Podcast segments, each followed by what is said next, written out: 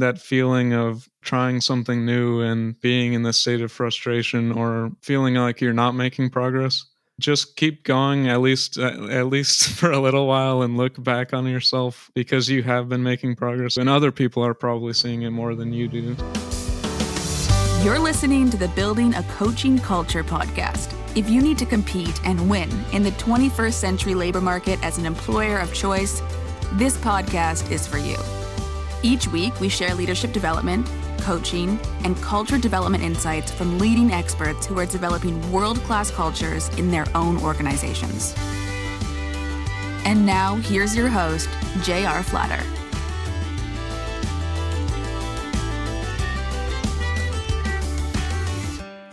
Hey, everybody, welcome back. I'm J.R. Flatter. This is Building a Coaching Culture. And I'm joined, as always, by my co host and youngest son, Lucas Flatter. Hello. So, just to remind everybody who our listeners are leaders that are competing and winning in the 21st century labor market. Not a surprise to anyone or a mystery to anyone about how competitive this labor market is that culture is so important to that. So, one of the themes that I've been seeing is the difficulty people are having at transition stages in their life and how leaders can help with that and how coaches might help with that. So, I wanted if we could focus on that for this session mm-hmm. on how building your culture is related to helping people in transitions and you know what is the leadership role and what is the person's responsibility? What is our responsibility as the leaders in the organization? So that's what's on my mind today. Big topic. So, you know, in in the work environment, whether it's like marriage or death in the family or what are those kind of moments that might prompt one of these conversations? Yeah, I know from uh, my own life experiences, and you're going through it right now. It's just see in the last five years of your life, you've gotten an MBA, gotten married, had a child. Any one of those is a potentially joyful but also stressful time of life. In my own life, so I joined the Marine Corps. That was one of the times. Retired from the Marine Corps another time.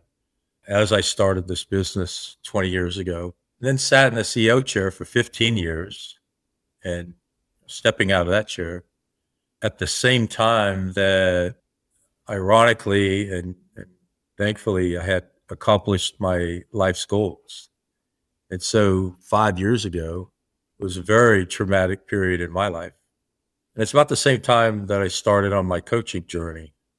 I've been coaching all along, but didn't recognize it as coaching or call it coaching. So that was a challenging, challenging time for me. And I think that's part of where I began to recognize I needed a coach. And so was had the opportunity to get a couple of different coaches, one of them from Australia, another from Ireland, another one from Texas, but uh, Venezuelan by birth, immigrated to the United States. So I had a very eclectic coaching team that I was able to reach out to. I think it, it might be worthwhile just to talk through that and how did I recognize and what were the coaches able to do with me and for me, help me grow into, you know, what I'm doing today. So if you think about being on this 30 year journey that you have these, this laser focus on what you're trying to accomplish, and then suddenly it's there, and simultaneously you're stepping out of a job you've been in for 15 years and leadership of a company that you created. It's a very joyful time, but also there's a lot of questions in your mind. Quite literally, I was just asking myself, who am I now? I know I'm still a father and I'm still a leader, a coach, I'm an educator, but 55 years old, what am I going to do with the rest of my life? And just sitting in an office with a computer in front of me brainstorming, you know, what's next can only get you so far. And so my coaches and in my coaching conversations with them were able to help me see those blind spots, help me connect dots that I might not otherwise connect. And so now I have a pretty good idea. And that probably went on for about 18 months. Mm-hmm. So it wasn't something like overnight figured it out. I think, you know, in a coaching relationship, especially one that's relatively short term. So most of the times when we engage in a coaching relationship, we're looking at a 12 week engagement. The most you can hope to do, I think, in that 12 weeks is lay out a blueprint, lay out a plan. Because you're certainly not going to have this the answers in 12 weeks. So when we engage in a 12 week coaching relationship, we have a pretty focused structure where we talk like things like what are your principles, what's important to you, what kind of job do you want to have, what, what kind of work do you want to do, what kind of life do you want to have? Do you want to? A lot of people when they're in these transition phases, they promised somebody for years when this happens, we're going to slow down. Mm-hmm. So is that one of those times for you? So what's that work family self balance? And then where do you see yourself in 30 years, five years, in one year? So we got a pretty practice structure that we use. But even with all of that, it's a blueprint to get to the plan. And that's when you start executing the plan. So for me, from stepping out of the CEO chair and really having some clarity on where I was going, it was 18 months. 18 months of hard work. Ironically, it's like when you go through one of those experiences, it's like, you know, you've achieved something. So you're looking back and you're proud and, you know, just kind of relax for a minute. But then there's this void ahead of you. Mm-hmm. So it's like a moment to celebrate and reflect, but also like, okay, what's next? Yeah. And I think it's a perfect time to get a coach. And I guess thinking about coaching as a way to, you know, you're gaining self clarity, you know, you're talking things through with yourself. Like, what did you discover in in those conversations when you were transitioning? So each session is a life of its own. And so one of our responsibilities as coaches is to address what I'm concerned about today, but also address what I told you I want to accomplish over the long term and the midterm. And so when I first stepped out of the CEO chair, I thought, I'm going to be a philanthropist. I'm going to start a nonprofit organization, continue working with the Chamber of Commerce, which is a nonprofit, and I'm going to serve others in that capacity. And so I probably went down that path for several months. But the whole time I'm saying in the back of my mind, this just doesn't feel right. It doesn't seem to be what's going to give me joy. And it's about that time where I first hooked up with my coach from Australia. And the very first conversation with her coaching hat on, she's recognizing the inconsistencies of what I'm saying and what what's bringing a smile to my face. And so certainly a coach can do that. They, we always talk about in our coaching accreditation programs that we look for the whispers. And that was a whisper. You're saying you want to be a philanthropist, but the only time I see you get excited is when you talk about winning more business. And so, do you really want to be a philanthropist? So, that's a perfect coaching conversation to show you that inconsistency. And also, a good coach will facilitate you to really look at yourself and answer yourself 100% honestly. Because a lot of times we say one thing because we think that's what the world wants to hear. And so a coach can really help you through that. So that's kind of the the short term, but in the long term, another thing that we talk about in our coaching accreditation is coach the person, not the problem. And so like most people do, I'm presenting the symptoms of my unhappiness to to my coach and then she's constantly bringing me back to what does that mean to you so a perfect coaching question would be what is about being a philanthropist that makes sense for you in the next phase of your life i mean who are you one of the exercises we go through is that everybody to build their own individual mission statement So for 30 years, I knew who I was father, Marine, and interested in the education of my children, interested in my family, growing as a family. Not that any of those things are lessened, but they're all achieved. So now what? Now who am I? And so that's the kind of questions that a coach can really help you with. Not where are you going to go to work in the morning. They can do that. But why would you want to go to work there? And what about going to work there fulfills your own mission statement? So they help me through all of those things. And a coach can help anyone in those kind of transitions. So let's talk about you a little bit. What's going on in your mind as you're hanging your MBA on your wall next week? I have been thinking a lot about, you know, what's next. And like I said earlier, it's kind of a moment to say, okay, like, here's what we've done and here's what we're looking back on, which is something to be proud of. But then it's like, okay, there's a lot of uncertainty. And so I'm kind of working through that right now. Who are you talking to as you're working through all that? So I have been talking with a coach periodically. I met with my mentor from a leadership program that I did a couple of years ago in Le- Leadership Fredericksburg. So we had lunch and was just talking to him about, you know, I'm about to finish this and, you know, you have a similar career. So asking him about his background a little bit and probably do the same with my older brother who's kind of gone through a bunch of the same kind of things as I'm gone through. Mm-hmm. So. so what advice would you give to yourself as you go through this transition? If you were coaching you, what would you tell yourself? You know, looking back, sometimes when I thought, oh, like this isn't going in the direction that I want, or, you know, not fast enough, or this or that. Now looking back, it's there's some clarity where it's like, okay, I needed time to do this and I was working through this. And so now I have that understanding of, you know, things that I'm looking back on before. So part of i would say you know if i was giving advice to myself keep on having those conversations and be aware of like how you're feeling about certain things but also don't try to rush into anything or you know if you're going to make a big move just make sure that you've gotten comfortable with it and you're not just doing it to have a snap decision you know? So you think about all the people that we're coaching that are transitioning what would be some advice you would give them I mean, the number one thing is just, you know, reaching out to other people, I think.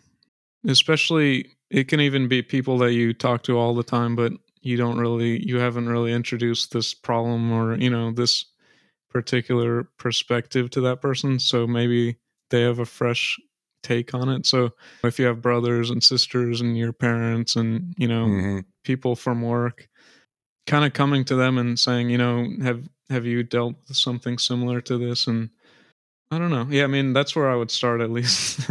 yeah. I think probably one of the more more important exercises, and a coach can help you with this, is what are the actual opportunities available to you?